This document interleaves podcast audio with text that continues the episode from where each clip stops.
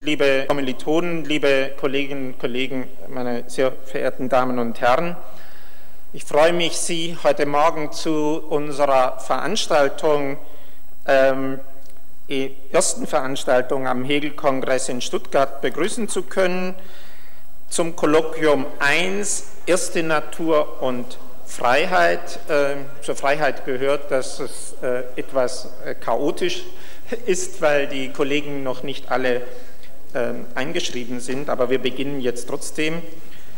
Einmal, zunächst einmal begrüße ich ganz herzlich unsere äh, Beiträger heute. Das ist als erster Holm Tetens von der Freien Universität Berlin. Ich muss ihn nicht eigentlich in extenso vorstellen, insbesondere in den neuen Zeiten, wo jeder äh, sofort, meistens sogar in Anwesenheit äh, googeln kann. Äh, Holm Tetens ist Wissenschaftsphilosoph und Philosoph des Geistes. Sie kennen sicher sein, äh, seinen Beitrag zu Geist, Gehirn und Maschine und seine Beiträge zu Wittgenstein und Kant.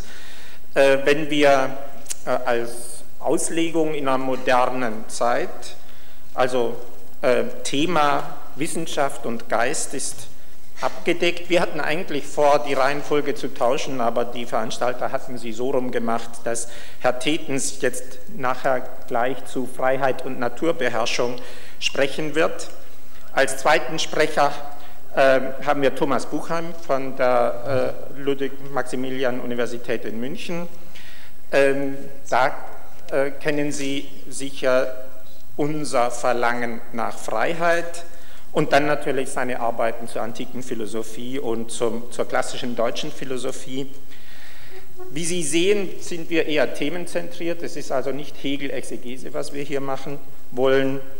Der dritte Beiträger, Sebastian Rödel von der Universität Basel, ähm, behandelt Themen wie Selbstbewusstsein auf verschiedenem Niveau und verschiedenen äh, Zugangsweisen schon seit der Dissertation und dann äh, jetzt ein englisches Buch dazu, das jetzt wieder in, ins Deutsche übersetzt wird. Selbstbewusstsein ist eines der zentralen Themen, natürlich neben anderen wie Kategorien des Zeitlichen, Philosophie der Wahrnehmung und Handlung und dann natürlich äh, klassische deutsche Philosophie, Kant und Hegel.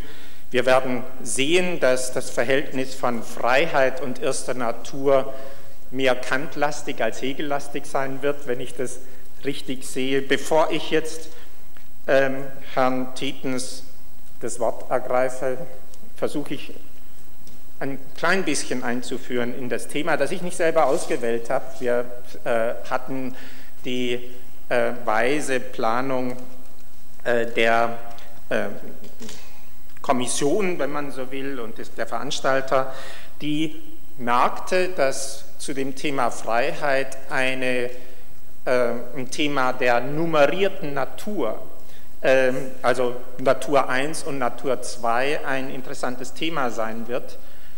Äh, das nehmen wir zum Anlass, dass der dritte Vortrag heute den Übergang zu dem Thema zweite Natur äh, einführen wird. Und da gleich ein Hinweis, der Vortrag wird auf Englisch sein. Das ist deswegen auch sinnvoll, weil die äh, Kollegen, die nachher in, der, in dem Kolloquium äh, on Second Nature äh, teilnehmen, dann äh, äh, den äh, Text auch dann besser verstehen können und den dann als Überleitung für, den Samstag, für das Samstag-Kolloquium Zweite Natur verwenden können. Die nummerierte Natur zeigt natürlich, dass der Naturbegriff und nicht nur der Freiheitsbegriff Polachos Legetei viele Bedeutungen hat. Äh, und dass es da eine nötige Differenzierung gibt, weil die gesamte äh, Frage um den Status der Freiheit des Handelns in der Welt der Natur mit dieser Zweideutigkeit zusammenhängt. Jeder, der ähm, die Begriffs- oder Wortgeschichte kennt, weiß natürlich, dass Physis oder die Standardtitel philosophischer Texte vor Platon, Periphysios, nicht heißt über die Natur, auch wenn man es immer so übersetzt, sondern eigentlich heißt es über das, was es gibt. Weil Physis im Wortklang wie fui oder to be heißt natürlich das, was es gibt. Und damit ist es natürlich so, dass es Handlungen gibt, genauso freie Handlungen wie äh, Dinge und äh, Ereignisse, sodass wenn das Wort Natur im allumfassenden Sinne äh, verstanden wird, eigentlich die Spannung zwischen Freiheit und Natur gar nicht da ist. Erst wenn wir die Natur auf Natur 1 auf eine bestimmte Weise verkürzen oder die Physis in Natura übersetzen, in das, was von selber geschieht oder wächst, im Unterschied zu dem, was wir handelnd technisch herstellen, gibt es natürlich eine Frage der Trennung. Und das ist eine uralte Frage, wie also, was ist handelnde Welt und was ist natürliche Welt, die ist älter als die moderne Frage nach der äh, Begrenzungen der Naturwissenschaft äh, in Bezug auf, dessen, auf das, was wir wissenschaftlich erklären, vorhersagen und so weiter können, zu dem, zu der Spannung, was wir handelnd herstellen können. Wie verhalten sich Vorherwissen und Vorherwollen, wenn man so will, als planendes Handeln? Dass das Thema älter ist, wissen wir eigentlich alle, weil die äh, Thematik, äh, was das Fatum ausmacht, das Fatum natürlicher Art, was übrigens gar nicht funktioniert und was das handelnde Wollen und die Freiheit des Handelns ausmacht, ist ja, hängt ja ganz eng zusammen mit auch dem Wort Fatum, was man vorhersagen kann sodass äh, die Frage nicht nur eine Frage der Neuzeit ist, Begrenzungen der kausalen Voraberklärung der Natur äh, sondern Frage der Platzierung menschlicher Freiheit in äh, das, was ist. Und äh, äh, diese ältere Geschichte hängt ja ganz eng zusammen mit dem Verhältnis von Prädestination, wo die Rede von Fatum dann verbunden wird mit Natur, Schöpfung und Gott. Und Prädetermination oder Determination, das führt dann zum Thema, das äh, Herr Buchheim im zweiten Vortrag äh, behandeln wird. Unser Thema natürlich, äh, erste Natur und dann am Samstag zweite Natur, hängt also ganz eng zusammen mit der Frage, was wird denn da in zwei Teile geteilt, die Natur in eins und zwei, äh, weil das Leben der Menschen, wenn ich es jetzt nicht terminologisch künstlich von der nichtmenschlichen Natur trenne, auch Natur ist, sodass wir Natur als Oberbegriff so verstehen müssen, denke ich.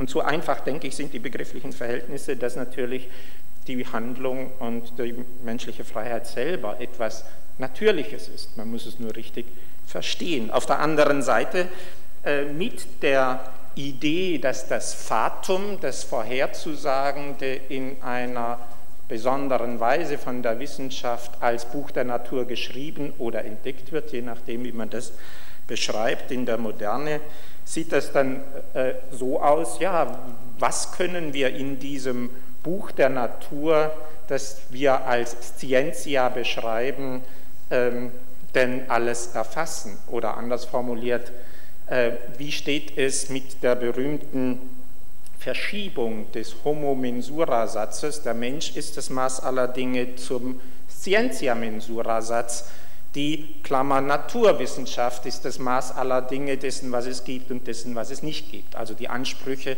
dass eine bestimmte Form von Wissenschaft den gesamten Bereich dessen, was es gibt, Natur sozusagen ohne Index 1 und 2 abdecken kann. Und dieses Thema wird ein Thema von Holm-Tetens sein, die Frage nämlich, äh, wie äh, verhalten wir uns zu dem Versprechen, dass die äh, Naturwissenschaft, wenn sie nur entsprechend sich weiterentwickelt, natürlich jetzt im Sinne von selbstverständlich ähm, alle Bereiche des Seins auf eine bestimmte Weise beschreiben kann und das andere dann die anderen äh, Beschreibungen oder die anderen Zugangsweisen nur ähm, Aspektvarianten oder wenn, Sie so wollen, ähm, andere Art des Zugangs sind, aber in Wirklichkeit und eigentlich beschrieben wird die ganze Natur ohne Index in der Natur 1. Das wird das Thema von Herrn Tetens sein. Und Herr Rödel wird, äh, wie schon angedeutet, den Übergang zu dem Verhältnis von Natur 1 und Natur 2 behandeln. Die Frage nämlich, wie wir die Natur oder das Wesen des Menschen in die Natur ohne Index einzubitten haben. Also wie wir äh, verstehen müssen, dass natürlich die menschlichen Fähigkeiten, auch die Handlungsfähigkeiten, das Vorwissen und Vorwollen selber nichts Übernatürliches, sondern Natürliches ist. Und damit sind wir eigentlich beim Thema, dass die äh, deutsche, die klassische deutsche Philosophie von Anfang an seit Kant umgetrieben hat, sodass selbst wenn das Wort Hegel hier nicht sehr oft fallen wird, es völlig klar ist, dass die zentrale Frage von Kant bis Hegel die Frage in der Tat ist, zumindest die leitende im Hintergrund in der Tat die Frage ist, wie wir die Freiheit und wie wir das, die Vieldeutigkeit der Rede von Freiheit, Willkürfreiheit, Handlungsfreiheit, Willensfreiheit, man kann ja äh, auch Freiheit mit vielen Indizes und Zahlen verbinden, ähm, wie die sich verhalten zueinander und zu ähm, der Natur 1. Und äh, eine der äh, Gedanken ist natürlich das Primat der Praxis, das Primat des Handels vor dem Wissen, weil Wissen selber Handeln ist. Und dann haben wir die transzendental-philosophische Bewegung von Kant bis Hegel. Die Frage ist jetzt nur, wie weit äh, äh, trägt diese transzendental-philosophische Wende des Primates der Praxis. Das wird ein Teil von, soweit ich das verstehe, äh, von äh, der Überlegung von Tetens sein.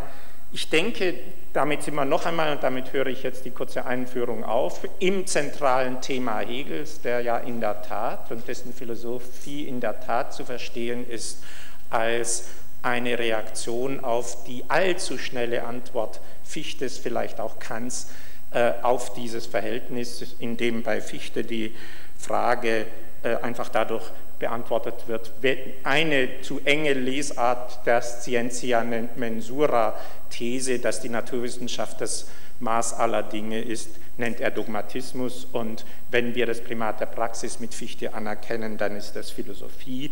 Die zentrale Frage ist, inwieweit Fichte Position hier selber bloß dogmatisch ist oder inwieweit wir sozusagen hier noch ein Problem zu lösen haben.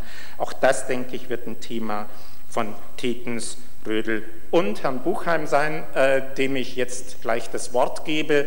Äh, was den Ablauf angeht, äh, jeder Beiträger hat eine Stunde Zeit, wir aber nicht ähm, nur zum Reden, sondern auch zum Diskutieren. Wir werden dann versuchen, ein bisschen Zeit zu sparen, dass wir am Schluss noch eine Abschlussdiskussion haben. Im Übergang von dem einen zum anderen äh, Sprecher machen wir fünf Minuten Pause, auch um die Technik umzubauen. Aber wir machen keine längere Pause, sondern äh, äh die, das Kolloquium wird als solches insgesamt sozusagen durch, äh, äh, ohne größere Pause durchgeführt. So, und jetzt bedanke ich mich für Ihre Aufmerksamkeit und gebe Herrn Buchheim das Wort.